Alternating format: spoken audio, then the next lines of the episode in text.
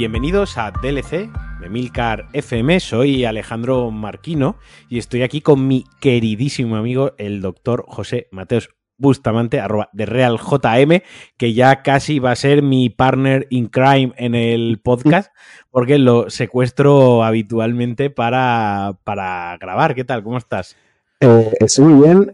Mi, mi Twitter es Real JM solamente sin el D. Ah, Siempre pongo el D. tenemos ya, Alex y yo lo tenemos tan, lo tenemos tan normalizado, siempre decimos D. No, sé, no sabemos por qué. Es el Real, JM solamente, pero nada, encantado de estar aquí, como siempre. Sabes que siempre lo paso muy bien en este podcast con estas preguntas.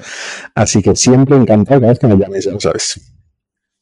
Eh, hoy, eh, hoy va a ser una bajona de programa. Ya lo adelantamos porque eh, eh, le escribí hace unos días y le dije, oye, vamos a grabar algo juntos, tal, que hace tiempo que no grabamos juntos. Eh, ¿Qué tienes por ahí? ¿Qué se te ocurre? ¿Tienes, no sé, tienes ideas? Y me dijo uno que me gustó en un principio lo que era el concepto, que era videojuegos pasada la treintena, y probablemente sea el título que vais a ver en el, en el programa, videojuegos pasado la, la, treintena y hablar un poquito pues de cómo sacamos ratos para jugar, qué diferencias tenemos de cuando éramos jóvenes ahora pues para aguantar las sesiones, cómo han cambiado nuestros gustos, bueno, esto parecía así a priori, oye, muy guay. Hasta que le dije, oye, ¿has tomado alguna nota? ¿Tienes algo? Me, me pasó un momento hecho escrito y conforme lo iba leyendo, me iban entrando ganas de llorar. ¿vale? Entonces, era videojuegos pasado la ochentena, ¿no? Sí, no, videojuegos no juegues nunca más a videojuegos, ¿no? videojuegos, muérete ya, anciano. Exacto, es lo que tiene que sentir Paco de Best cuando juega videojuegos. Entonces, eh, no, coño, si juega él, nosotros podemos. Claro. Eh, vamos a hablar un poquito, la idea es eso, ¿no? Eh, hablar un poquito de, de, cómo es jugar a videojuegos, pasar la treintena o pasar, pasados los 35, ¿no? Porque sí que es verdad que parece que no, que es algo que se habla muchas veces de, joder, yo antes eh, aguantaba mucho jugando videojuegos, joder, yo antes jugaba todos los días, joder, es que cómo me cuesta cada vez más pasarme los juegos, o incluso tú hablas muy bien y lo apuntas muy bien de cómo cambian los gustos, luego entraremos más en detalle, pero, por ejemplo, yo cada vez dejo más de lado mundos abiertos y juegos inabarcables por juegos que yo sé que en 8, 10, 12 horas, eh, como mucho, los voy a tener resueltos porque eso a mí me lleva pues dos semanas laborales, ¿no? O sea, con, un poco compromiso, ¿no? sí, exacto, o sea, en plan, mm, vale, estos son 12 horas, sé que si entre semanas saco tres horitas, seis el fin de semana, pues en dos semanas me, lo he acabado y puedo pasar al siguiente, ¿no? Pero, pero bueno, va, te voy a dejar a ti, eh, te voy a dejar a ti también que te explayes un poquito, que empieces. Eh, ¿Por dónde empezamos? Eh, yo creo, yo, yo creo que hay que poner como alguna, bueno, una cosa en, en un poco en contexto, ¿no? ya lo has dicho tú, yo creo que vamos a decir muchas cosas que suenan a ultra viejo, ¿no? Y evidentemente, eh, como dicen los ingleses, tu experiencia personal puede ser distinta, ¿no? O sea, evidentemente no estamos diciendo que sea imposible jugar de ninguna manera pasado de determinada edad, ni que tenga que pasar todo, sino son, son más bien como síntomas o, signos de cosas pues que hemos ido notando con el paso de los años, ¿no? Pues tanto tú como yo hemos sido videojuegos desde muy pequeños hasta muy mayores y, se notan diferencias, ¿no? No todas para mal, además. No, no, no, estamos una, un plañiderismo de qué jóvenes éramos, que toda la vida ahora, sino que hay diferencias que también son para bien, ¿no? Y simplemente es poner un poco de manifiesto, sobre todo pues porque habrá muchos oyentes que estén un poco en ese en ese trance, ¿no? De los últimos 20, 20 y medio, sí, pues, 20 largos, está igual. Y que ya, Oyentes míos jóvenes no hay. Cosas, ¿no? Oyentes míos jóvenes no hay. Si hay algún chaval de 14 años, pues te saltas este episodio y en el siguiente ya, ya de otra cosa, ¿no? Pero bueno, para toda esa gente yo creo que le puede ser útil. Para Paco de que tiene como 90, pues ya esto lo tiene más que salido, ¿no? Pero para la gente pues, que tiene 27, 28, tal, pues que vaya notando alguna de estas cosillas, ¿no? Eh, yo había apuntado, y esta es una, esta es una cosa un poco menos de videojuegos, pero yo creo que bueno, se le puede dedicar dos minutillos, aunque sea, ¿no? Mm, hay una cosa muy buena de este hobby, de este ocio, que ha pasado en otros muchos ya antes, que es que eh, ha, desaparecido el estigma de mayor, ¿no? Eh, hay como una hay como una asociación en muchos en muchas aficiones que son de niños o de jóvenes y que pasa a cierta edad es como que ya no es serio hacer eso, ¿no? Ya no es serio. O incluso inmadurez, ¿no? Inmadurez. podríamos decir.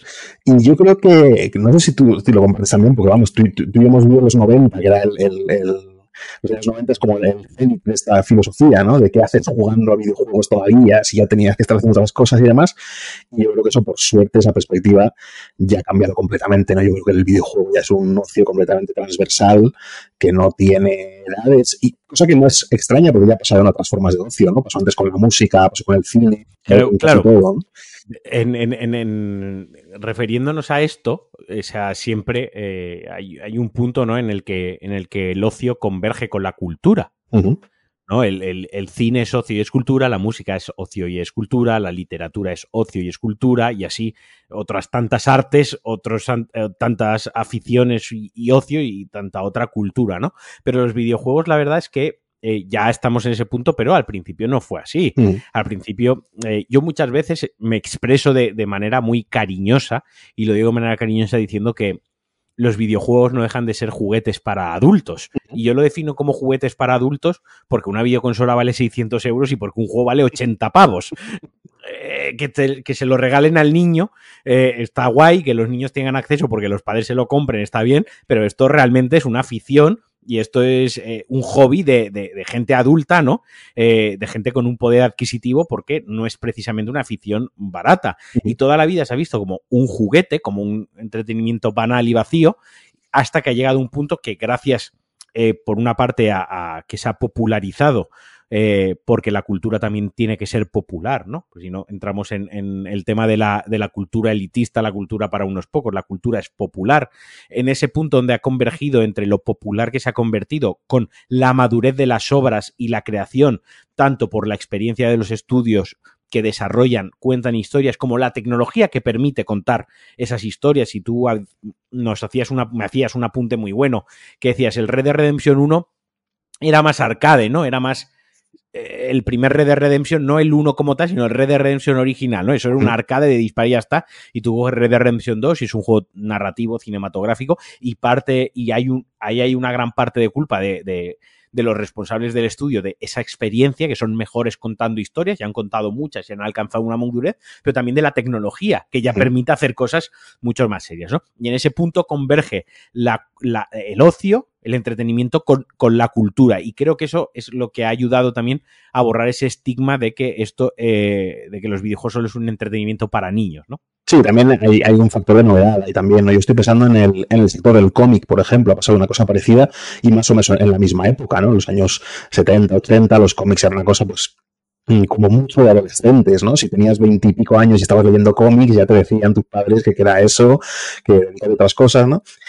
Y, y, en los videojuegos exactamente, exactamente idéntico, ¿no? No, no, no hay ya ningún estigma social, lo cual mmm, permite mucho más desarrollo, ¿no? Desarrollo de dirigirse a una audiencia muy diferente, desarrollo de temas muy distintos, que es un poco de algunas cosas que vamos a hablar, eh, que vamos a hablar después, ¿no? Yo creo que un, un, cambio fundamental, si te parece, podemos, podemos empezar por, un, por este bloque, ¿no? Porque vamos a tratar varias cosas dentro de cada, dentro de cada grupo, ¿no? Eh, es la gestión del tiempo, que es un poco casi a lo que en, en tu speech inicial sobre el episodio es a lo que más le has dedicado, que yo creo que es como lo primero, lo más elemental, ¿no? Lo primero que se piensa cuando hablas de, de, de videojugar de adulto, de muy adulto, quiero decir, no de muy adulto de 18 años, de adulto con alguna década más, es justamente esto, ¿no? Es cuándo juegas, eh, en qué ratos del día, eh, cuánto, mm, en qué momentos y cuánto, y cuánto tiempo, ¿no? Y esto yo creo que es una cuestión más que de la edad como tal, no es una cuestión inherente a la edad, al, al, estado físico y al cuerpo y demás, es una derivada de la diferente, de las responsabilidades que hay diferentes edades, ¿no? Con 16 años, ahora, por cierto, disclaimer inicial, ¿no? También, eh, alguien dirá que no, yo con 15 años estudiaba y luego iba a la mina y luego de noche trabajaba de camarero y jugaba. Y luego hice, y luego hice la, la mili mientras me pasaba el Street of Rage, sí, ya lo sabemos. Solo puede jugar cuarto de hora a las 5 de la madrugada, tal, ¿no? Bueno, vale. Eh, estamos hablando, de, evidentemente, pues de, ah, de, no. de, estereotipos, de estereotipos y de, y de generalidades, ¿no? En general, las personas pues, de 15, 16 años, cuando empiezan a interesar los videojuegos un poco más en serio, ¿no? Con de adolescente, 15, 16, 18, 20 años, en general las obligaciones son tirando a cero no tengo un cero absoluto, pero bueno, pues el instituto, la universidad, lo que sea, vuelves a tu casa a las 2, 3 de la tarde y a partir de ahí mmm, hay muy poco más que hacer, ¿no? Mmm, puedes tener que hacer alguna tarea, algún estudio, al tener alguna época de exámenes más delicada, lo que sea, pero en general muy poco, ¿no? Fines de semana, casi nada, ¿no?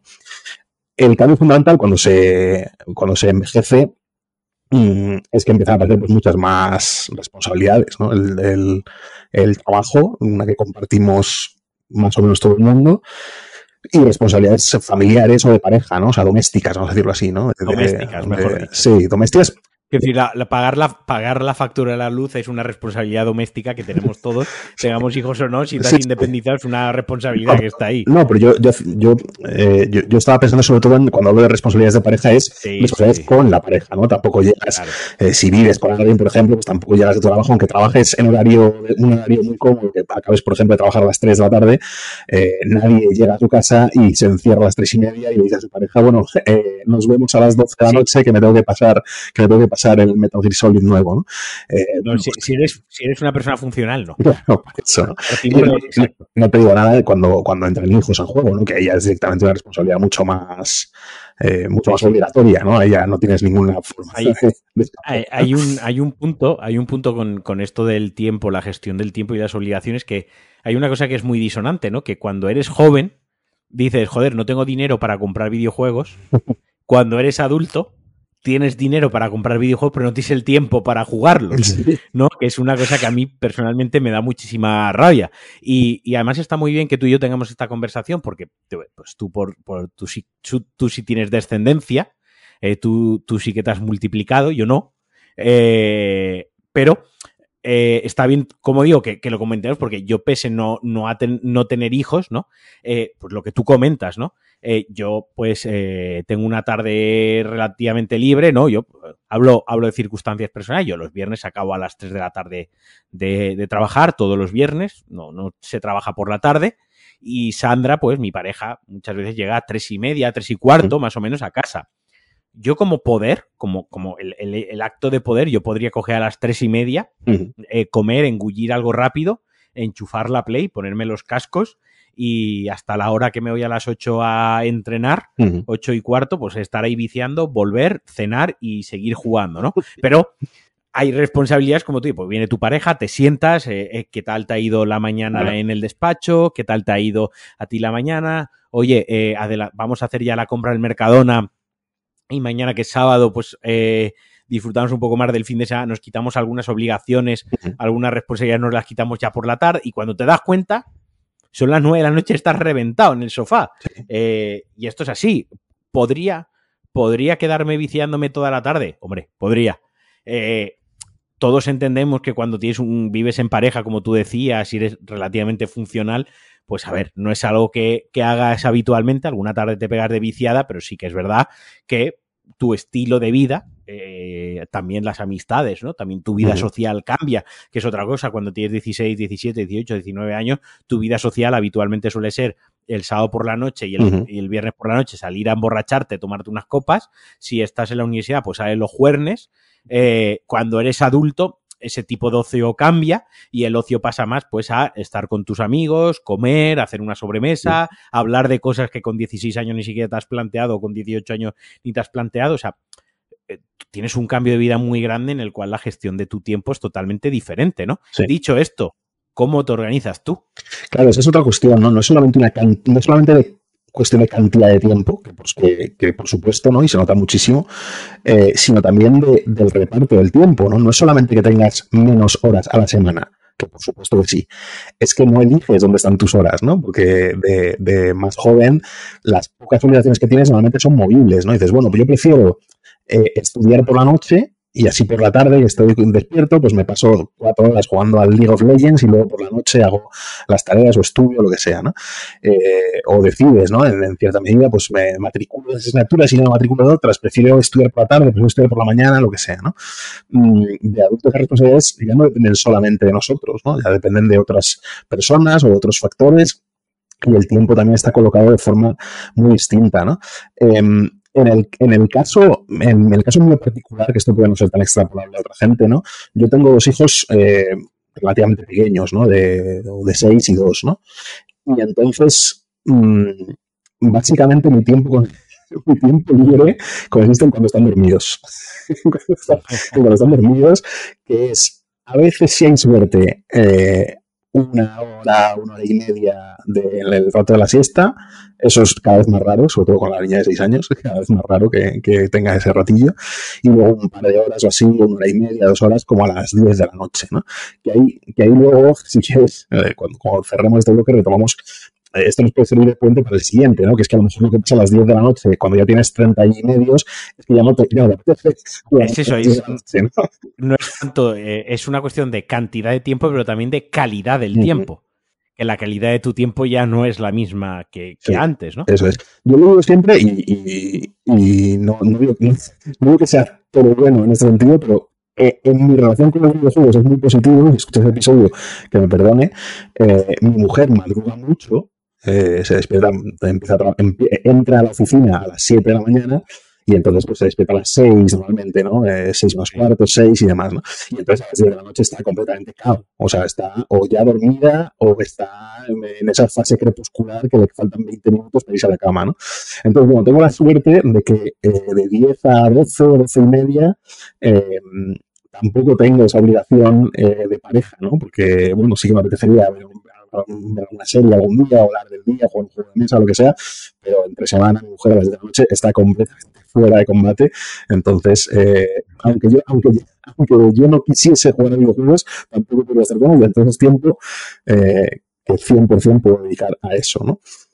Mm, pero normalmente, pues eso, el, la vida adulta es como tiene menos no, no, solamente con hijos, ¿eh?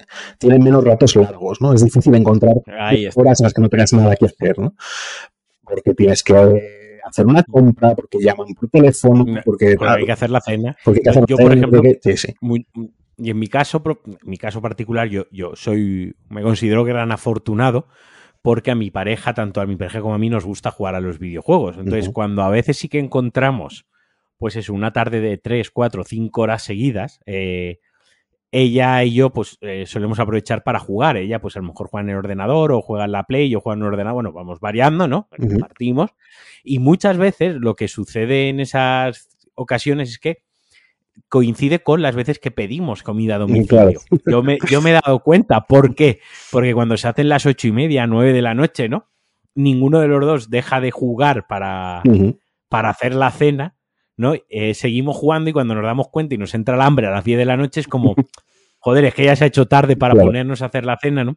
Pide algo y así seguimos jugando, ¿no? Eh, y al final es por lo que tú comentas, ¿no? Porque si no, pues obviamente pues está el rato que tengo que ir a hacer la compra, el rato que tengo que hacer la cena, el rato que tengo que recoger la cocina y cuando me doy cuenta digo, joder, si es que para jugar una hora y media en mi caso, digo, para una hora y media no me pongo porque me voy a meter ahí con la historia, con lo que me está gustando, con eh, me voy a picar, ¿no? Eh, y, no voy a no voy a poder. A mí, por ejemplo, esta semana quería comentarlo, así como curiosidad, me ha pasado una cosa que quien escuche Cliffhanger, y, tú lo comentabas antes, lo sabe, que he estado jodido de, estoy jodido de, de la espalda. Y yo, pues bueno, sí que, sí que es cierto que también soy ciertamente afortunado que tengo algo tengo cierta flexibilidad horaria en mi trabajo, tengo cierta flexibilidad horaria. Esto no quiere decir que yo puedo coger hoy y decir, hoy trabajo de 12 de la noche a 8 de la mañana y mañana viernes me paso el día en la... No, no funciona así, pero tengo cierta flexibilidad. Quiere decir, puedo entrar a las 7 de la mañana, de, de entre 7 y 10, tengo esas 3 horas de entrada, es decir, que yo luego salgo pues entre las 5 y las 8 de la tarde, ¿no? Yo por, por mi personalidad y por cómo soy, a mí me gusta entrar sobre las 8 menos algo de la mañana y acabar pues sobre, recorto un poquito la hora de comida y a las 5 de la tarde suelo acabar de trabajar, ¿vale? El resumen es que yo suelo acabar a las 5 de la tarde todos los días. Que la gente que escuche, coño Alejandro, mm, Marquino, acabando a las 5 de la tarde todos los días. Tienes 6 horas, 5 o 6 horas ahí seguidas. Tienes todos los días. ¿vale? Spoiler. Tienes 5 horas seguidas. Spoiler no, spoiler no, porque los lunes salgo a hacer deporte, porque también me gusta hacer deporte. Entonces, pues si a las ocho y cuarto empieza el entrenamiento, a las siete y media tengo que, que salir de casa. Entonces, pues de cinco a siete y media, pues hay que ir a comprar algo, hay que bajar la basura, hay que dejar algo de la cena preparado. Eh, tengo que hablar un rato con mi pareja, vale. Los martes, los martes grabo Cliffhanger, a las 7 de la tarde empezamos, entre que grabamos, eh, editamos, subo, tal, no sé qué. el miércoles también vuelvo a entrenar, los jueves, por los jueves suelo hacer contigo a través de la niebla, o es la noche, o que paso contigo, bueno, me estoy dando cuenta que mi vida está tocando mínimos, o la paso contigo, aprovecho la noche para pasarla contigo o con mi pareja, la única noche que tengo libre, o mi pareja o tú. O sea, me acabo de dar un, un bofetón de realidad, ¿no? Aquí en directo, en este momento. Y el viernes vuelvo a entrenar, ¿no? Entonces, venía esto porque justamente eh, ayer y hoy no, no, fui a entrenar y el martes grabé, sí grabé, pero ayer y hoy eh, no fui a entrenar porque tengo la espalda muy mal, muy mal. Acabé a las 5 de trabajar y tal y como me fui a las 5 me fui al sofá, ¿no? No no he bajado a la perra, no he ido a comprar, no he hecho nada porque literalmente mi espalda no me lo permite. Lo único que me permite mi espalda es estar sentado en el sofá, que es algo que, oye, está muy, muy, muy bien relacionado con jugar a la Play. Se llama muy bien jugar a la Play. Vaya que, spoiler no, porque me he pasado dos putas tardes durmiendo. En plan de, hostia, dos tardes que no tengo nada, absolutamente. Hoy sí que no tengo nada que hacer. Estoy jodido de la espalda y resulta que me perdí ahí como 10, 12 horas que podía haberme pasado un juego perfectamente en dos tardes, que me las he pasado durmiendo. O sea, que es que ni siquiera llega un momento, a lo que voy es que llega un momento que ni siquiera cuando crees que vas a tener tiempo, ni siquiera cuando encuentras ese tiempo, realmente lo tienes. Porque luego al final, eh, y ahora luego hablaremos de esto, que, está muy relacionado, eh, con el tiempo que hablábamos de una cosa es tener tiempo y luego tener tiempo de calidad, ¿no? Luego está él, vale, pero yo estas cuatro horas que tengo hoy para jugar, las voy a, o sea, las voy a disfrutar, voy a jugar por obligación rollo, guau, hoy que tengo cuatro horas tengo que aprovechar para jugar, o voy a jugar porque realmente me apetece jugar estas cuatro horas, ¿no? ¿En qué punto muchas veces ese, se mezcla, ¿no? El tengo que jugar porque es el hueco que tengo para jugar, o ahora es cuando realmente me apetece jugar, ¿no? Sí. Sí, sí. Es, es, difícil que coincidan las dos cosas, ¿no? Eh, que te apetezca jugar exactamente, que te apetezca jugar exactamente o que tienes un rato bueno, largo para jugar, eh, no es tan fácil, ¿no? No es tan fácil. Y, yo creo que luego, si quieres, podemos pasar al siguiente bloque, que es el que me da un poco más de miedo hablar, la verdad, porque es el que podemos, eh, en el que tenemos más probabilidad de pedir cita para el psiquiatra inmediatamente. Em, pero hay que afrontarlo porque es así, ¿no? Hay, hay cambios físicos también, hay cambios. No físicos que, mm, que vuelve un poco a afrontar no solamente el mundo de los videojuegos, cuando se hace deporte, cuando se sale a andar, cuando se cargan bolsas de la compra, lo que sea. Eh, mira, yo lamento deciros, el pic físico del ser humano es como a los 27 años, dicen ahora los científicos, ¿no? 26, 27 años, ¿no? no es que a los 35 estés desvencijado absolutamente, pues todavía estás decentemente bien, ¿no? Pero hay cosas en las que se nota mucha diferencia, mucha diferencia.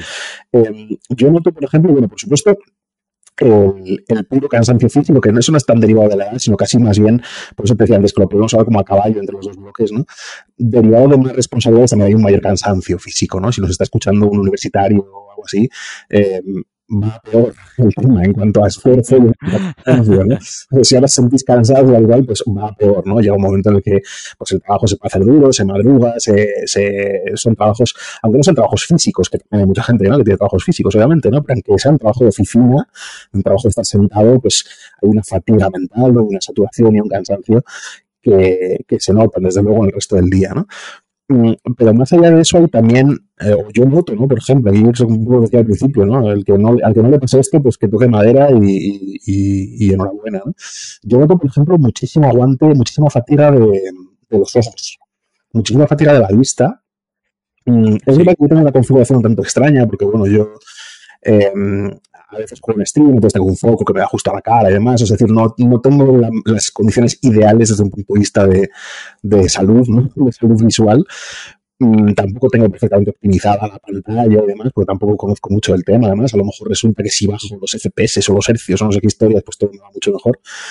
Pero tal y como he la casa. El, el, el, doctor, el doctor Digital Foundry, gran, gran, meme del grupo de los mecenas. Desde aquí les mandamos un, un, abrazo. Sí, sí. Pues, por ejemplo, eh, yo noto muy claramente un cansancio de vista mmm, y encima no es ya como que de vista siempre pues también tenía con 16 años cuando jugaba 10 horas seguidas, ¿no? Pero ahora a partir de la segunda hora, dos horas y media o así, eh, ya necesito apartar un poquito los ojos de la pantalla, mirar otra cosa, eh, cerrarlos durante 30 segundos y, y reposar la mirada, porque también depende un poco del tipo de juego y demás, evidentemente hay juegos más con más estímulo visual y tal, pero noto pero mucha diferencia de, más, joven, ahora con ese tema, ¿no? El tema yo, yo no tanto la vista, que todavía la conservo relativamente bien, yo llevo ahora gafas, no debería, debería llevarlas ahora puesta porque estoy delante de la pantalla del ordenador, pero me he pasado todo el día con las gafas puestas y me molestaban. Pero a mí me, yo sí que lo he experimentado físicamente en el hecho de que yo antes podía estar delante de él jugando en el PC y cuando hablo de jugando en el PC me refiero con teclado, con ratón, con las manos apoyadas en la mesa. Podría podía pasar muchísimas horas. De hecho, bueno, eh, hoy cuando estéis escuchando esto, hoy sale Diablo 4, así que espero poder echar muchas horas delante del, del PC. Pero antes yo era un gran jugador de PC, me encantaba jugar a PC me cogía mi silla, me aprovechaba el espacio que me brindaba la mesa del escritorio para tener pues mi bebida, tener mis snacks, tener mi teléfono, tener pues una tablet, un portátil para ir viendo, ir viendo pues alguna cosita y cada vez también es verdad que trabajo como programador todo el día delante de un puto ordenador en el mismo espacio con la misma silla. Sí que es verdad que me cuesta mucho, yo esto lo comento con algunos compañeros de trabajo, ¿no? Que son capaces de eh, cerrar lo que es el ordenador de trabajo, darle al botón, encender el, ordenador de jugar y continuar en el sitio. Pero yo sí que noto cada vez más la fatiga física de, de necesito irme al sofá. Necesito jugar en el sofá, necesito jugar con en la tele grande. También a lo mejor por ahí va lo de la vista, a lo mejor yo no lo noto, pero cada vez necesito más una televisión grande, ¿no? Que no me esfuerce en mirar cosas en, un espacio más, eh, más reducido, pero sí que he notado ese cambio en, mi, en mis hábitos, el de jugar en la televisión y otra cosa que yo he notado mucho de mi físico, y esto yo lo meto en el físico porque todo al final son no condiciones como hablábamos antes de tu vida al uso, de tus responsabilidades, sino condiciones tuyas que están en tu cuerpo, ¿no? De cómo te sientes.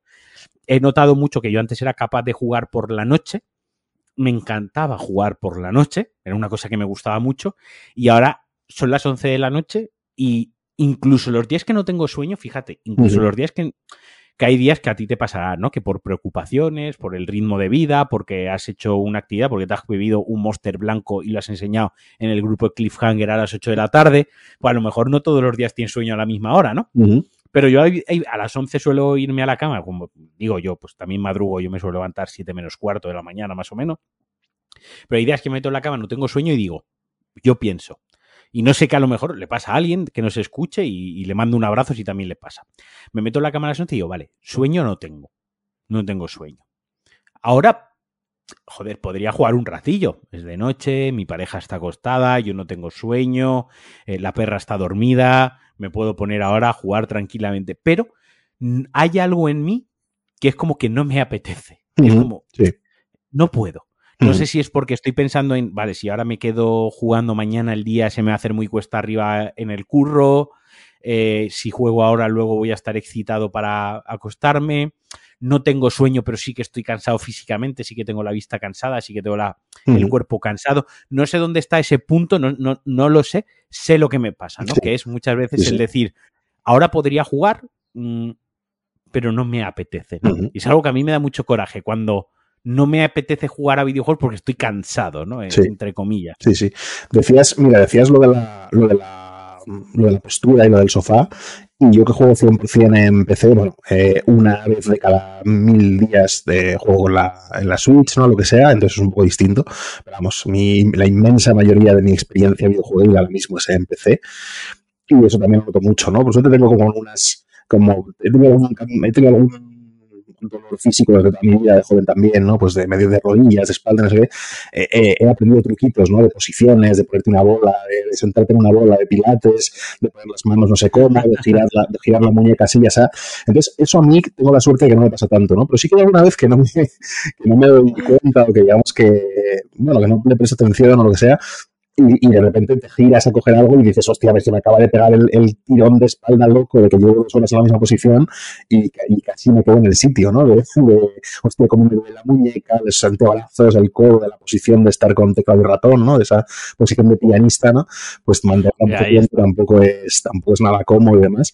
Y eso es una cosa que también, ¿no? Tampoco es una cosa completamente incapacitante, ¿no? Porque yo qué sé, te levantas 10 minutos, al cuarto de baño, haces otra cosa y, y eso se. De momento, eso sí, hablaremos de todo esto, otro, esto, todo esto son... otro episodio de jugando en la tercera edad, ¿no? Y, esto, todo, que quede claro que todo esto son first world problems sí, de dos de dos personas privilegiadas. Quiero decir, sí, claro, claro. estamos aquí quejándonos de eh, llevo dos horas jugando al ordenador, me giro oh, y me duele la espalda. Y alguno dirá, bueno, que todos los problemas, que sí, ya lo sabemos, hombre, estamos hablando de. No escuchar podcast de videojuegos, ¿eh? Un, un, minero, un minero africano ahora mismo no se pone, no se pone DLC. O sea, y, si, y si lo hace, que mande un saludo, que deje un comentario. Que, se, que se haga Patreon en patreon.com barra Alejandro Marquino, ¿no? sí. ahí, que sea Patreon y que, y que mande un saludo. Y, una cosa que, que, hemos hablado alguna vez ya cuando hacemos estos episodios de, de repaso de videojuegos y demás, eh, lo hemos hablado, no sé si recuerdas, con los juegos de terror. Y lo quiero también como, como traer aquí otra vez, ¿no? Mm. El, a mí por lo general, ¿no? Los, tampoco es una cuestión de tal, ¿no? Porque bueno, cada persona es como es, ¿no? Pero a mí los juegos de terror, los videojuegos de terror no me provocan miedo. Como si que me provocan es un hombre que no tiene miedo a nada, ¿no? Eso, es un hombre sin miedo a nada. Se pongo miedo al propio miedo. Eso es una frase muy de chungo, ¿no? No, no sé si porque, por ejemplo, las películas de terror sí que me provocan miedo. No, no sé, hay algo en los videojuegos como que es diferente, ¿no? Los videojuegos de terror eh, me, provocan, me provocan sensaciones cercanas al miedo, ¿no? Me provocan intranquilidad, me provocan una cierta angustia.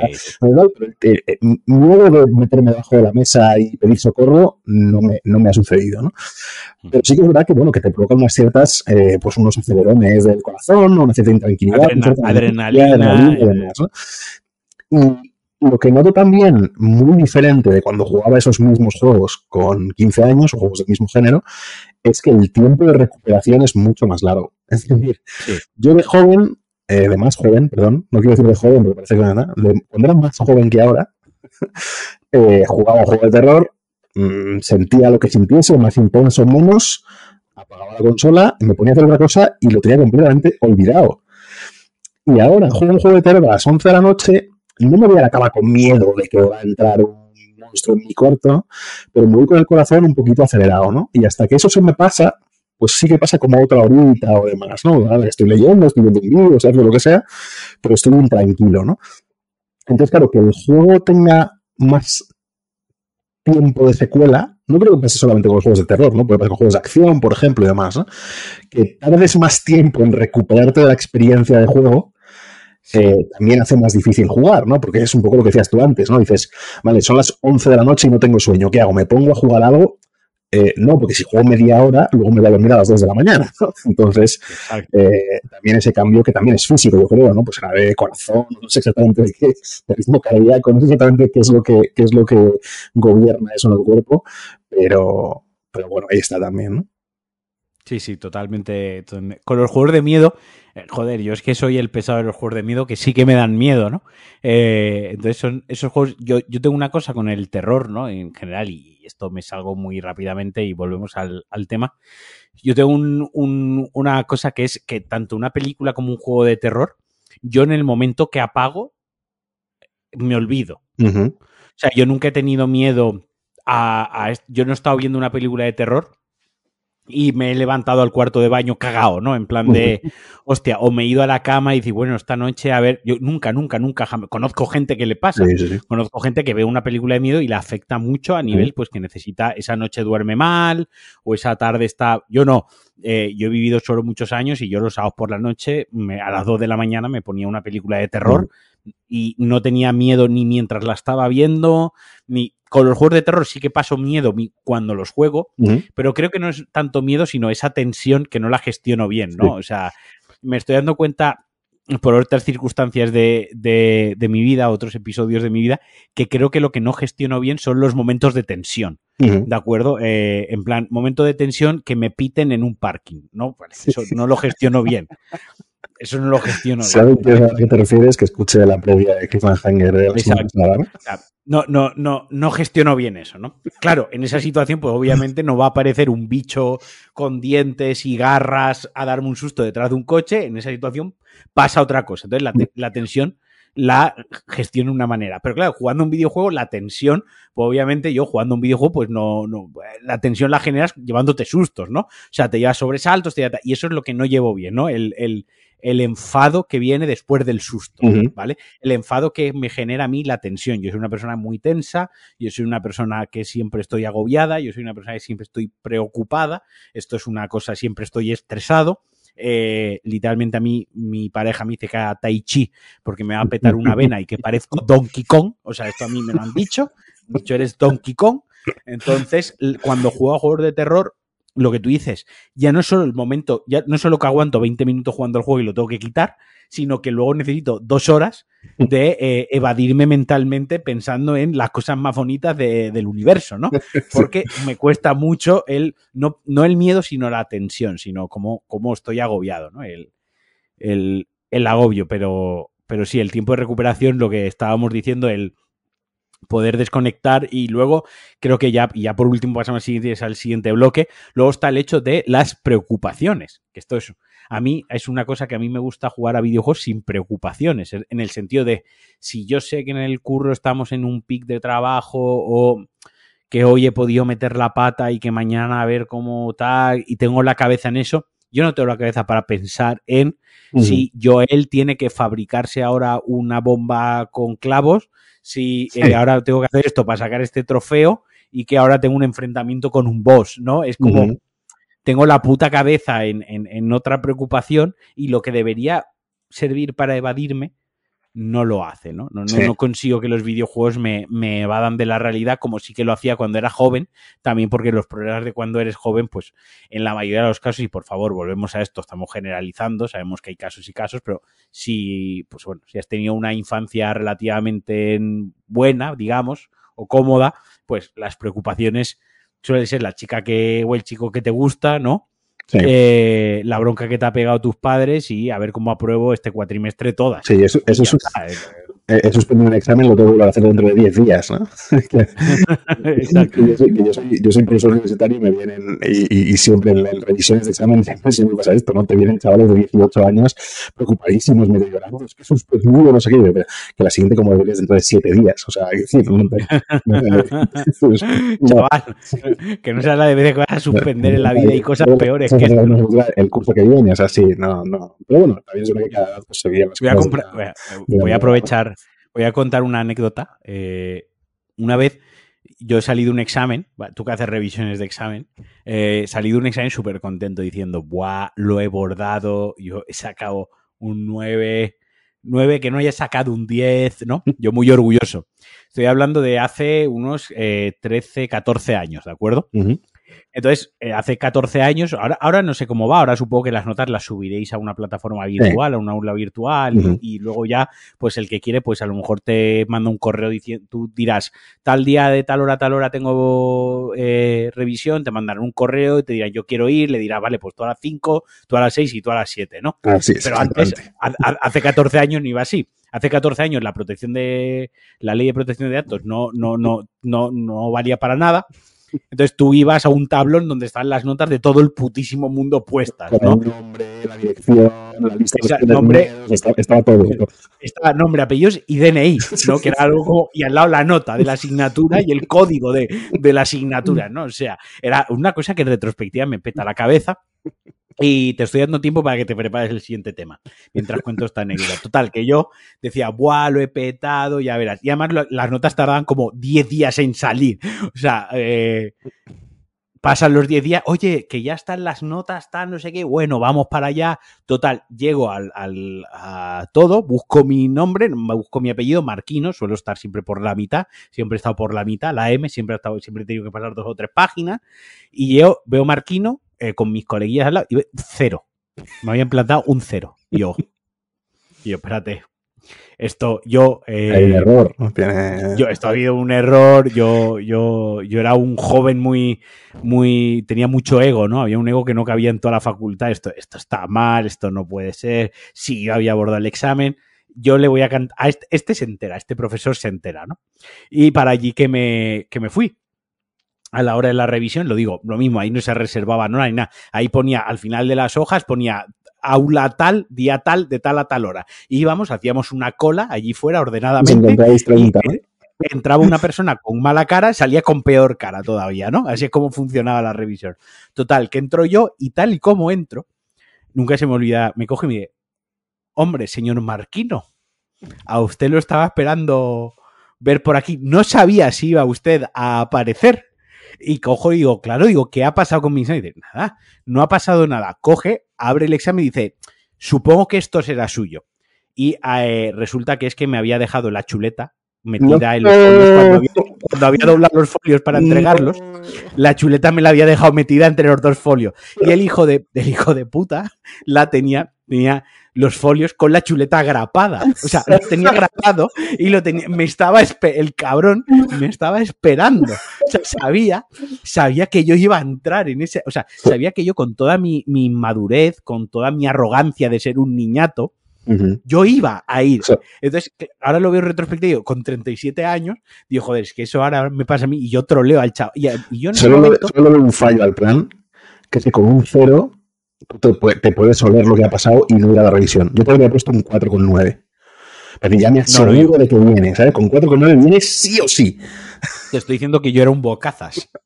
o sea, yo era carne de cañón, ¿no? Eh, eh, y ahora yo en ese momento me lo tomé como algo muy personal, ¿no? Me lo tomé muy mal, como, va, tal, no sé qué, tal. Y ahora lo pienso en perspectiva y digo, joder, si, solo me, si me estaba troleando, si yo lo hubiese. O sea, si yo, lo que tú dices, tú mismo lo que dicho, yo te hubiese puesto hasta un 4,9 para putearte mal, ¿no? O sea, estamos aquí pensando cómo, cómo hubiese puteado a mi yo del pasado, ¿no? Eh, y se me, se me ocurren como 70 formas, ¿no?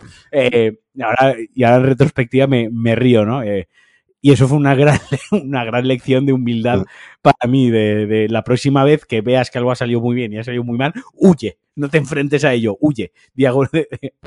Matricúlate el año siguiente a ver si hay otro profesor. Pero claro, que tú en ese momento te preocupó y esa tarde te pegaste cuatro horas al Metal Gear Solid 2, que sería el de la época, ¿no? no, no, totalmente que entre el día del cero y el día de la revisión yo, como no tenía otros exámenes, pues ya habíamos acabado exámenes y estábamos en, esos 15 días universitarios, ¿no? Que, que si, si, si, no tienes recuperaciones, lo que tú decías, si la, si la siguiente convocatoria es dentro de una semana, ¿no? Estás en esas semanas que pues acabas de examen y tienes como 15 días libres, entre comillas, que hay alguna clase, pero la gente no suele pues ahí me pegué viciadas al Black Ops 2, al no sé qué, al FIFA, al NBA, al WWE, eso es lo que jugaba yo por esa época, ¿no? Eh, a, la, a, la, Play 3 le estaba dando duro a Uncharted. Recuerdo que estaba, mira, estaba jugando a Uncharted 2. Era el que yo estaba jugando cuando me, me pasó la vaina, tío. Lo recuerdo perfectamente. Al Uncharted 2 es al que estaba jugando. Y me, y me, lo fundí el juego igualmente. Y fui yo con todo. Pero escúchame, que luego salí de allí. No te quito el sueño, en ese caso. Salí de allí cabreado y diciendo, bueno, pues para la recuperación me tengo que preparar mejor las chuletas. y ya está, y no, me, y no me quito el sueño. A día de hoy, hubiese estado una semana, ya no digo sin jugar, hubiese estado una semana ni siquiera sin ver la televisión, mirando el techo, totalmente. Llorando hecho, hecho, una bola, ¿no? Llorando, eh, sí. Y, y, luego hay, un último bloque que queríamos tocar, ¿no? Un poco más. No, es un poco más, no es más complejo ni más largo, pero es como más, más eh, de conjeturas, ¿no? Más, más teórico, más de fliparse, ¿no? Eh, hay un cambio con la edad, hay un cambio de intereses también, ¿no? De, de, qué buscas en un videojuego.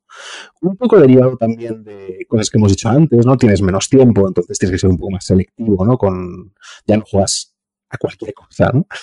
Mm, pero también yo noto un cambio de, de, por el hecho de haber jugado a muchos juegos, ¿no? Durante mucho tiempo, mmm, es como que no quiero repetir juegos, ¿no? No, no, no el mismo juego. O sea, no jugar otra vez a un juego que ya jugué hace 10 años, que de hecho a veces se disfruta mucho, ¿no? Sino no me interesa un juego que no me aporte nada distinto que yo haya jugado antes, ¿no? Mm, yo ahora abro un título nuevo, empieza la pantalla de carga, no sé qué, juego una hora y media y no noto ninguna experiencia distinta. Es un juego que mm, nueve de cada diez veces voy a abandonar, ¿no? Aunque en sí ese mismo juego esté bien, ¿no? Y me guste y lo esté pasando bien y demás, ¿no? Voy a intentar buscar ese pasarlo bien y esa buena experiencia en un juego distinto, ¿no? En un juego que me aporte algo nuevo, algo que yo no conozca todavía, ¿no?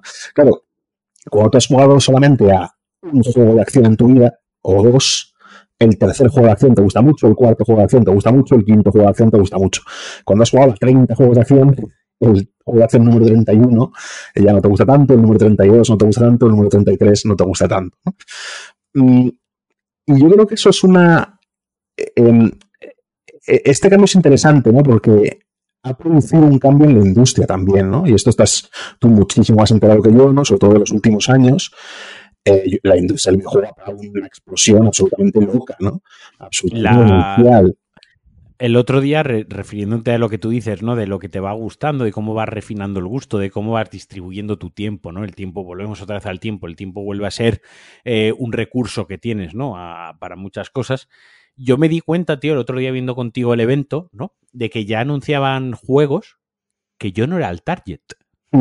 Que yo, yo, la industria ya ha evolucionado de, tal manera y yo también he evolucionado de tal manera que yo antes era el, yo antes era el target de los videojuegos, por así decirlo. Yo, el target, yo era el target, en general, yo era el target de los videojuegos. Pero los videojuegos ya han evolucionado de tal manera, y también los jugadores hemos evolucionado de tal manera, que ya no todos los videojuegos son para todos los jugadores, al igual que no todo el cine es para todos los espectadores, ¿no? Eso es una evolución que tuvo el cine cuando, cuando el cine salió el cine, las primeras salas de, cine, la tecnología del cine, la gente iba a ver cine y le daba igual lo que estuviese viendo porque lo que quería era ver cine. La Obviamente, de la sala, la experiencia de la sala.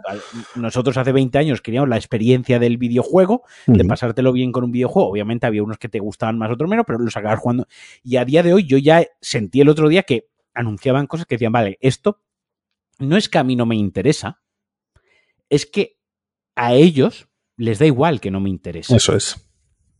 Yo no, no, no están no buscan mi interés, buscan otros el interés de otra gente, mayores, más pequeños, mm, más guapos, más feos, pero no el mío. Esto va muy vinculado, creo, al, tamaño de la industria, ¿no? Cuando el videojuego es una industria relativamente pequeña, pequeña, pequeña, ¿verdad? No ha sido nunca el videojuego, pero cuando en términos relativos era más o menos modesto, ¿no? de nicho. de nicho, efectivamente, eh, es casi una necesidad de la industria, ¿no? Todos los videojuegos tienen que apuntar al mismo sector, que es el sector mayoritario, ¿no? Y el sector mayoritario en los 80, 90 era chaval, eh, eh, hombre blanco de, de, 14 a 22 años, ¿no? Entonces todos los videojuegos iban dirigidos a eso, ¿no? No había juegos para niños, por ejemplo, para, para muy niños me refiero, ¿no? Ahora hay todo un subgénero de videojuegos para niños Sí, sí. Cuatro, cinco o seis años, ¿no? O sea, casi como la primera aproximación a, una pantalla incluso, ¿no? No había, por supuesto, em, esto, eh, perdóname, no quiero, no quiero meter la pata y quiero explicarme bien lo que quiero decir, ¿no?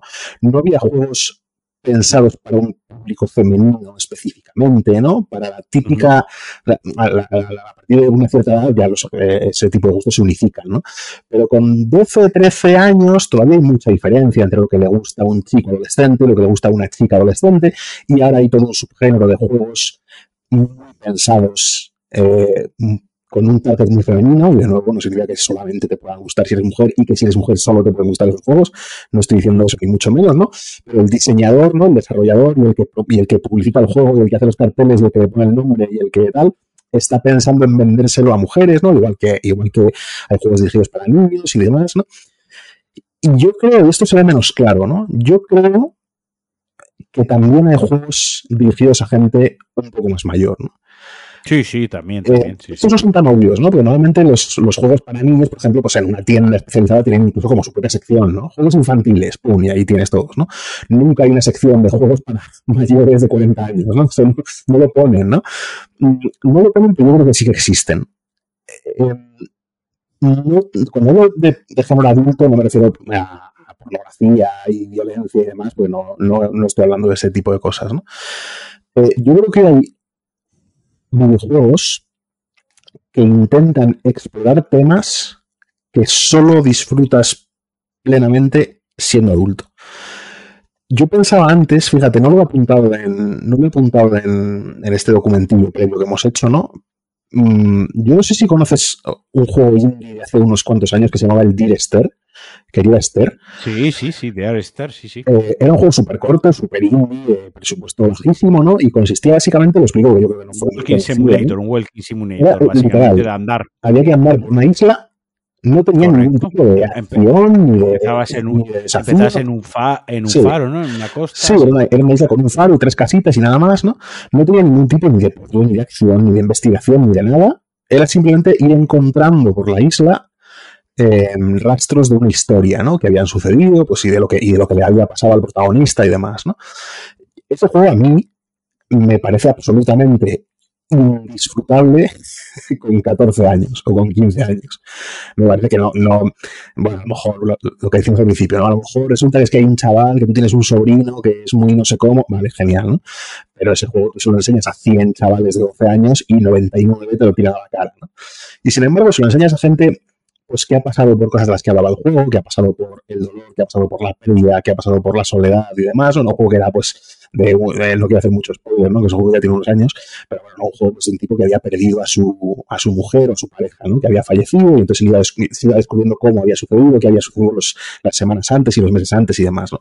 Ese juego solo se disfruta de verdad cuando has tenido ciertas experiencias que normalmente has tenido una cierta edad, ¿no? Has perdido eh, padres, has perdido familiares, has tenido personas que han pasado por enfermedades muy graves y has conocido esos sentimientos, ¿no? De, soledad, de angustia, de abandono y demás, ¿no? Ese juego me parece el mejor ejemplo porque es un juego que solo tenía ese tema, ¿no? No, es que fuese un juego de tiros en el que se exploraba también eso, ¿no? O no fuese un juego de puzzles en el que también se exploraba eso. Es un juego que era solo sobre eso. Era solamente sobre eso. Y luego yo he pensado también en otros ejemplos menos obvios, porque los desarrolladores juegan, juegan un doble juego, ¿no? Valga la, valga la redundancia, ¿no? Intentan que el juego tenga una capa que puede disfrutar cualquier jugador y le añaden otra capa, como si fuese, como si fuesen capas del Photoshop, ¿no? Que puedes ir añadiendo una por encima de otra, le añaden otra capa que ya solo se disfruta a partir de un cierto momento, ¿no? Para mí, el mejor ejemplo, el de Last of Us, ¿no? The Last of Us es un juego que tiene una capa muy disfrutable para todo el mundo, de sigilo, de acción, de puzzle, de tensión, de terror, no exactamente, pero bueno, de esa tensión y demás, ¿no? Pero luego tiene una segunda capa que no que no se entienda cuando eres joven, ¿no? Porque no es una cuestión de entender o no, ¿no? Que solo se vive de verdad pues cuando has tenido ciertas experiencias, ¿no? Al final es un juego que trata sobre la, sobre la, eh, la superación de la pérdida, la creación de nuevos vínculos, la relación padre-hija, aunque no lo son, y cómo justamente se asimila esa relación a otras situaciones, cómo los momentos de tensión unen a las personas, que es una cosa que de nuevo, pues en un trabajo lo puedes conocer, pero no lo conoces en el instituto y demás. Entonces, el verdad esto por ejemplo, tiene como esa doble perspectiva, ¿no? Tiene lo que le gusta a los jovenzanos, que es, jaja, zombies, eh, le disparan la cabeza, mira que bien hago ese y eso también te puede gustar de mayor, ¿no? También te puede gustar de mayor. lo puedes disfrutar. También te puede gustar de mayor, pero, pero de más se disfrutan además de otras cosas, ¿no? Y dices, hostia, esto me, esto me resuena a, eh, pues yo qué sé, que, que, me he divorciado y resulta que a mi hija solo la veo eh, una semana de cada dos y entonces lo que siento cuando no estoy con ella es esto mismo y este tipo de, este tipo como de, de ecos de tu vida, ¿no? Que están ahí, ¿no? Y, y este, y, y, el otro ejemplo, ¿no? Que a mí me parecen ejemplos más, más los que sean más claro estas, estas figuras, ¿no? Esto justamente lo puse tuvo manifiesto, ¿no? Cuando hicimos ese episodio tan que, tan, que nos recuerda, por lo menos me recuerda a mucha gente mucho tiempo, ¿no? De, de lista de los de videojuegos que se estaban en durante 10 años, ¿no? Hablábamos del Death Stranding y me, me decías justamente esto, ¿no? el que yo estaba tenía todo el rato en la mente mientras comentabas esto es el que tenía en mente. Eh, es eso, bueno, pues un juego que tiene sus misioncitas, su exploración, su desarrollo y demás, pero sobre todo el Death Stranding trata eh, sobre ser padre, ¿no? O sea, fundamentalmente trata sobre ser padre, ¿no? Y es un juego que se puede disfrutar a muchos niveles, pero ese tema está ahí, ¿no? Ese tema está ahí de, bueno, ¿qué, es ser padre? ¿Qué es la vida? ¿Qué es, eh, qué es eh, un bebé? ¿no? ¿Qué es estar vinculado a alguien? ¿Qué es sentir afecto por alguien y demás, ¿no? Y esos son esos temas que que son más adultos, ¿no? Son más adultos. Y, y, a mí, yo esta, esta parte del episodio, que cuando hablábamos de los achaques de la espalda, me da, mucha pena, ¿no? Yo esto agradezco mucho eh, tener unos años en este momento, ¿no? Yo creo que esta 2023, videojuegamente hablando, se Te voy a poner... Tengo 35 años que tengo 15, ¿no? Me da la sensación. Voy a, voy a poner un ejemplo todo lo contrario, ¿vale? Por ejemplo, a mí me pasó, y a Sandra, en pero ella acabó el juego, yo no, con el Hogwarts Legacy, ¿no? Es un juego de Harry Potter en el que tú eh, manejas a un estudiante de quinto, es decir, ya, ya se hace pajas, ¿vale? Ya folla, para que nos entendamos. Eh, es adulto, pero todo el juego, o sea, el juego se ve muy bien, está todo muy bien recreado, etc. O sea, pero estás llevando a, un, a una persona ya en el final de su adolescencia que por ejemplo, pues no tiene ninguna posibilidad de tener un romance amoroso, que no puede matar como tal, que no tiene picardía para mentir, o sea, todo es demasiado infantil, van, infantil, eh, más eh, inocente, más inocentón, ¿no? Y todo más superfluo, pese a que estás llevando a un personaje ya adulto, o sea, ya, eh, joder, que ya está pues en, con los 18 años, ¿no? Pero mm. todas las misioncitas, todo, todos los diálogos, todo es muy infantil y es todo lo contrario. Era como, es que estoy mayor para este juego. Sí, sí, sí. Es que yo puedo jugar, vale, el sistema es todo lo contrario. Es el sistema de combate mola y todo esto, pero el juego es, estoy mayor para esto, ¿no? Sí. Y sin embargo, cojo otros juegos, por ejemplo, el Red Dead Redemption 2 es un juego súper lento, súper pausado, y es un juego que trata sobre la redención, que la redención al final va sobre perdonarse a uno mismo. ¿no? Eh, y es un tema que no se ahonda mucho en el perdón en los videojuegos, ¿no? En los videojuegos, casi siempre, nuestro objetivo es matar y no ser matados. Y esto se puede aplicar a casi todos los juegos. Básicamente es acabar con un enemigo, ya sea o matándolo o venciéndolo en un deporte o cualquier cosa, pero es ganar o ser ganado, ¿no? Vencer o ser vencido, ¿no? Pero pocas veces se habla del perdón que en Red Dead Redemption 2 se mata mucho, pero no va de eso el juego. El juego va de perdonar, de perdonarse a uno mismo, de reconocer los errores de la vida, ¿no? De que, la, que en la vida las acciones tienen consecuencias. Sí, de, algunas son, de, explorar lo que has hecho hasta ese momento, ¿no? De ver que, algunas son, algunas son inmediatas, alguna es robo esta tienda y me, y me salen cinco estrellas y me persiguen, es decir, eso tiene una consecuencia inmediata, y otras se ven en el desarrollo del personaje, de decisiones que ha tomado a lo largo de su vida que mm, llevan a, al final de la historia, ¿no? Entonces, esa historia es mucho más lenta, mucho más pausada, que requiere más tiempo, que te tienes que tomar más calma, pero sin embargo, lo que te está contando es una historia muchísimo más adulta. Me pasa, una cosa, eh, voy a meter una cosa de otro género, porque lo, bueno del, videojuego es que cuando hablamos de estos temas deja de ser un, un género en sí mismo, ¿no? Se puede hablar, lo mismo sucede en el cine, lo mismo sucede en, las novelas, sucede en, la música, sucede en otras muchas aficiones, ¿no? Em, yo no sé si a ti te pasó, supongo que, supongo que sí, ¿no? Tienes dos años más que yo, te pasaría prácticamente idéntico, ¿no? Hay un proceso muy, muy, muy interesante con Toy Story. Toy Story. Total, total, te doy toda la razón. Toy, Story 1 y 2 es una película de niños sobre un niño. Y Toy Story 3 salió 10 años más tarde. Correcto. Y es una película de ese mismo personaje cuando ya no es un niño, ¿no? La película sigue teniendo un, tono infantil, ¿no? Y sigue siendo de aventuras y demás. Pero Toy Story 3, de lo que trata en realidad, es de cómo superas la infancia, ¿no? Cómo, cómo, cómo, te, cómo cambias, ¿no? Cómo te desprendes de tus juguetes como símbolo de cómo te desprendes de tu vida infantil. Andy se marcha a la universidad y demás, ¿no? Mm, y yo creo que eso es una visión, vamos, creo no, ahí está muy claro, ¿no? Es 100% consciente por parte de los, de los productores, directores y demás, ¿no? vamos a hacer la película que los que disfrutaron Toy Story con 10 años, ahora la disfruten con 20, ¿no? Porque es como que la película evoluciona al mismo tiempo que tú, ¿no? Con Red Dead Redemption 1 y 2 me pasa una cosa más o menos parecida. Yo, esto no lo, yo mismo tengo dudas cuando veo esto, ¿no? A lo mejor tú no lo ves igual, ¿no? Pero yo yo desde el recuerdo que tengo de Red Dead Redemption, el original, es 100% así, ¿no?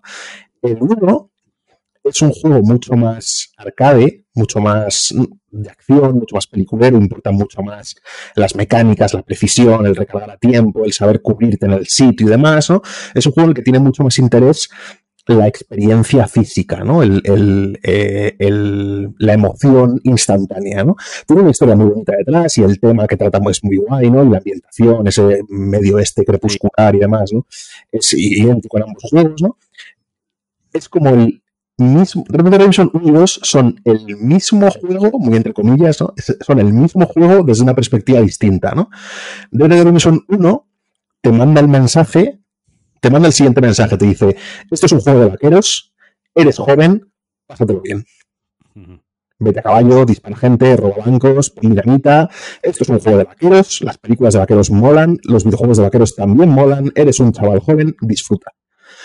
Y Red Dead Redemption 2 te, manda el siguiente mensaje, te dice, han pasado ocho años, ocho, creo que son ocho años, ¿no?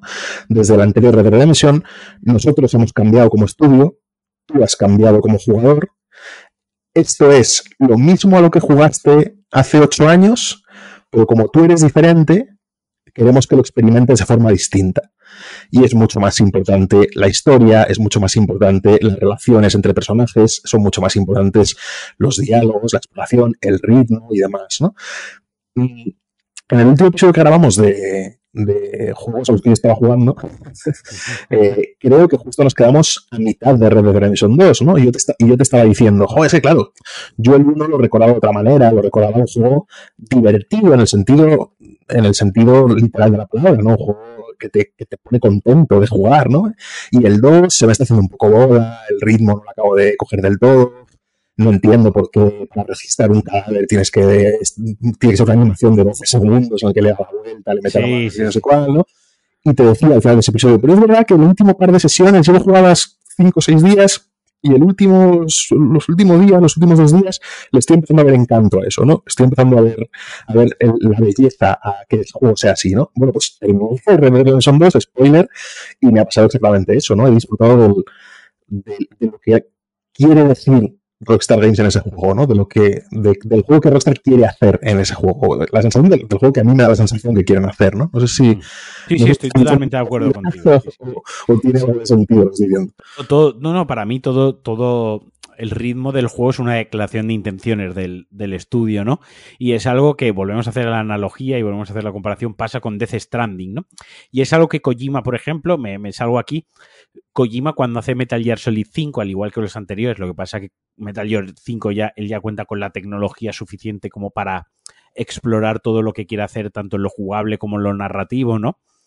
Es un juego sobre la guerra, pero que eh, no va de hacer la guerra, sino va sobre eh, reflexionar sobre la guerra, ¿no? Tiene demasiado texto, ¿no? Sobre la guerra, que está bien, pero cuando vas a enfrentarte a enemigos, no vas corriendo y disparando, recargando, disparando, recargando, no, eh, apuntar a un enemigo y matarlo requiere de tiempo, o sea, requiere de unos segundos de la pesadez de lo que lleva un arma, de apuntarlo, de matarlo, de eh, apuntar a otro lado, ahora escóndete, es decir, cada elección que vas a hacer, cada, eh, cada decisión que tomas en tu estrategia, tiene una repercusión. O sea, te va a costar tiempo, te va a tener una animación así, eh, te puede pillar por otro lado. Piénsate si quieres acabar con ese soldado, realmente quieres quitar esa vida, porque si lo matas, a lo mejor te pilla otro y te mata a ti. A lo mejor es mejor que esto lo hagas en sigilo, a lo mejor es mejor que no lo hagas directamente, ¿no?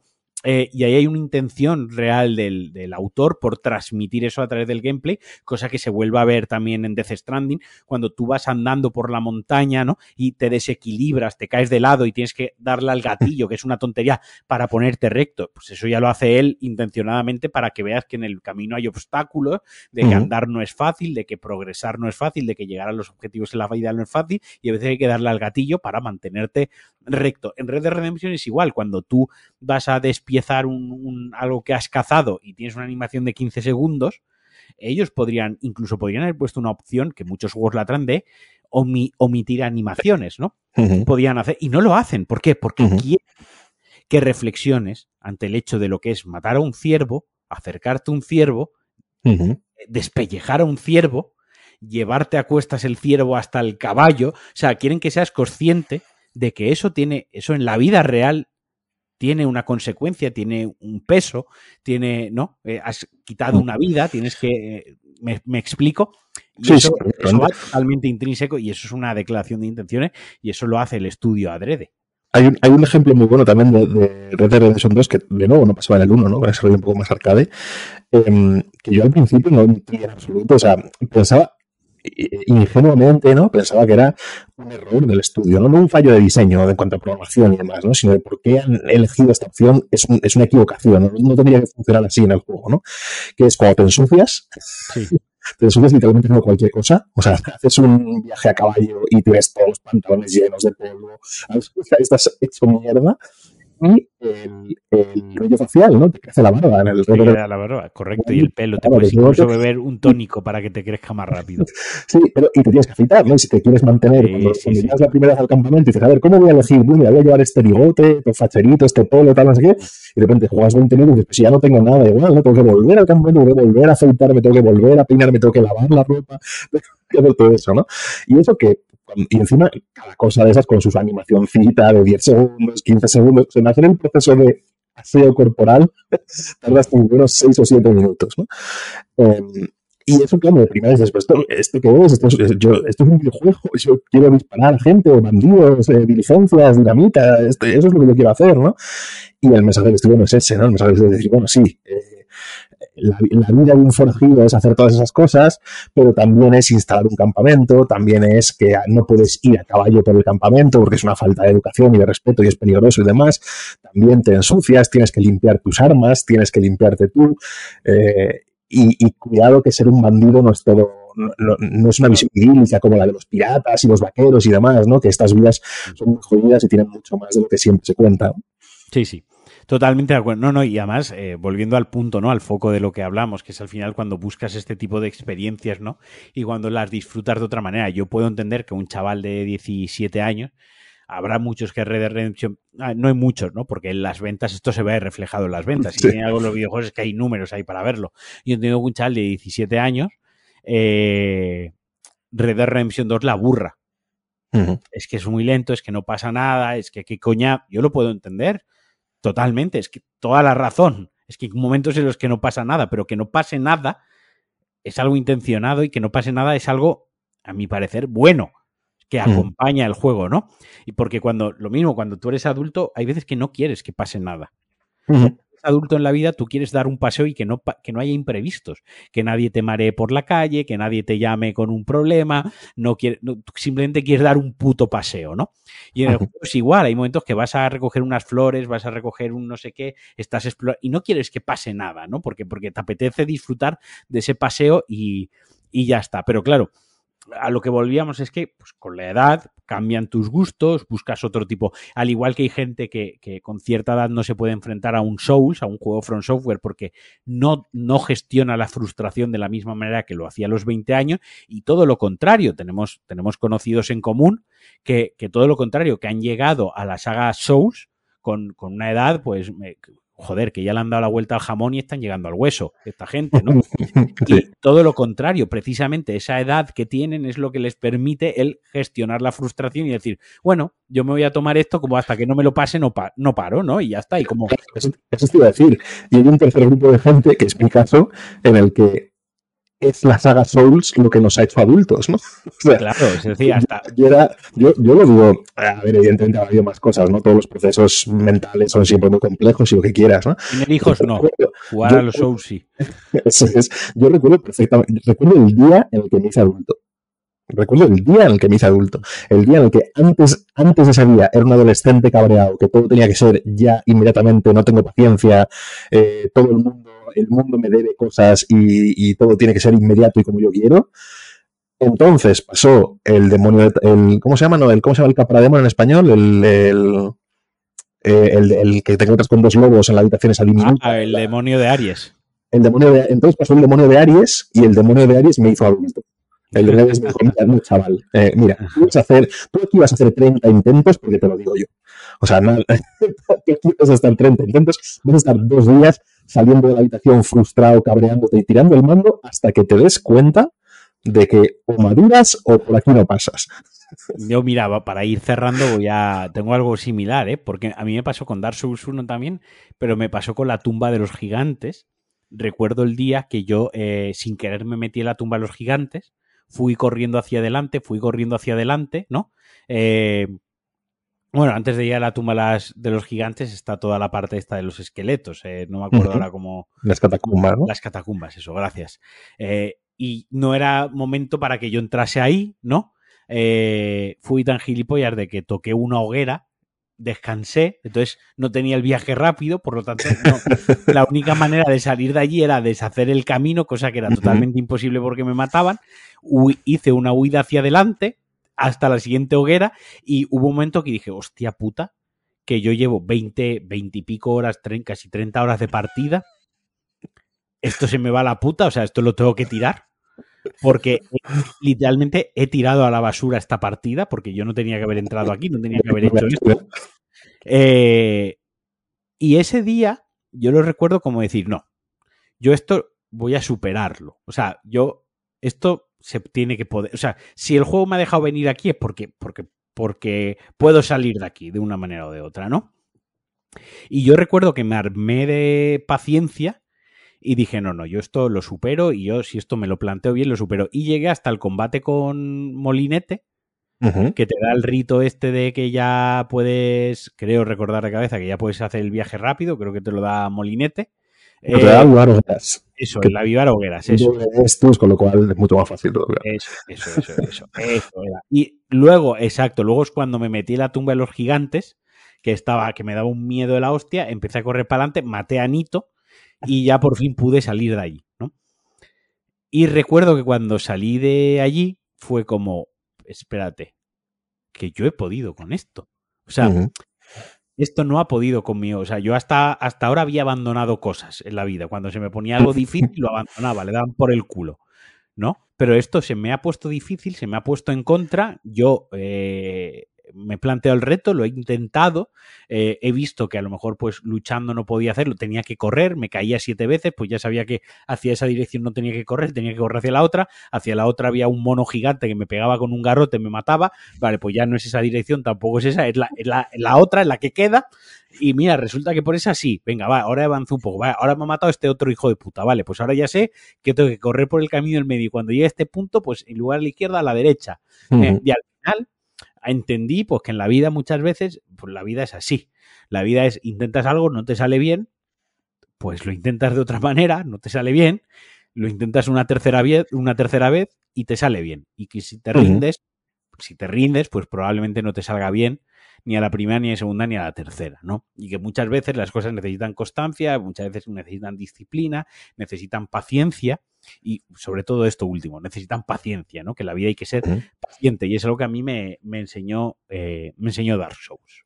No sé si quieres añadir algo más o si no con este bonito mensaje de, de paciencia que nos enseña Dark Souls. No, solo quiero, yo creo que bueno, al final sí ha quedado más o menos claro. Eh, eh, quiero que quede bien claro, yo creo que, que, lo compartimos esta opinión, ¿no? Que este intenta ser un episodio optimista.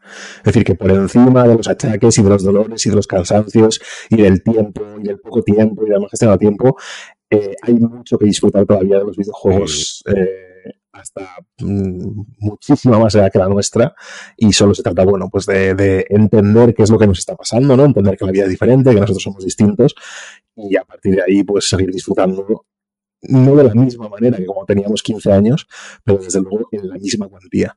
Eso sí, quiero decir una cosa. Hijos de puta, yo me quito tiempo de jugar a videojuegos por grabar estas cosas.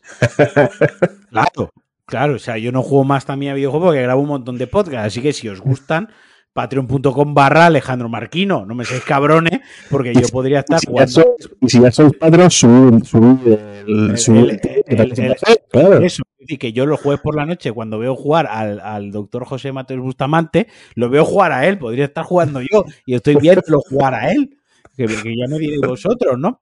Entonces, no, así que no, entre broma y broma, la verdad asoma, si os gusta, pues apoyadnos, a él lo podéis seguir y lo podéis apoyar en su canal de, de Twitch, a mí en, en Patreon, y que esto también es amor por los videojuegos, lo que pasa que en lugar de jugar, pues lo, lo, lo hacemos, lo, lo, de, lo, demostramos, ¿no? O se lo brindamos de, de, esta manera, pues sentándonos y hablando sobre cómo, cómo cambian los gustos, cómo cambian los hábitos, pero al final lo importante es que seguimos jugando, más o menos horas se sigue jugando, ¿no? no ninguno hemos abandonado y hemos dicho, pues leen por culo, ya no me gasto más dinero en videojuegos. Todo lo contrario, estoy pensando el mes que viene, que, que me quito para poder comprarme el Final Fantasy XVI.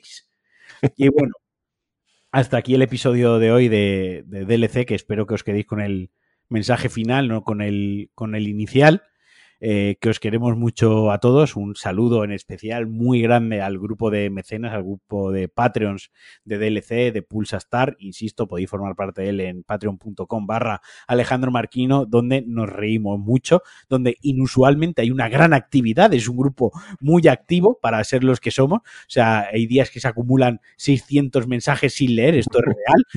Una mañana se pueden acumular 220 mensajes sin leer, todo refiriéndose a a, videojuegos o, metiéndonos con un usuario muy concreto del grupo.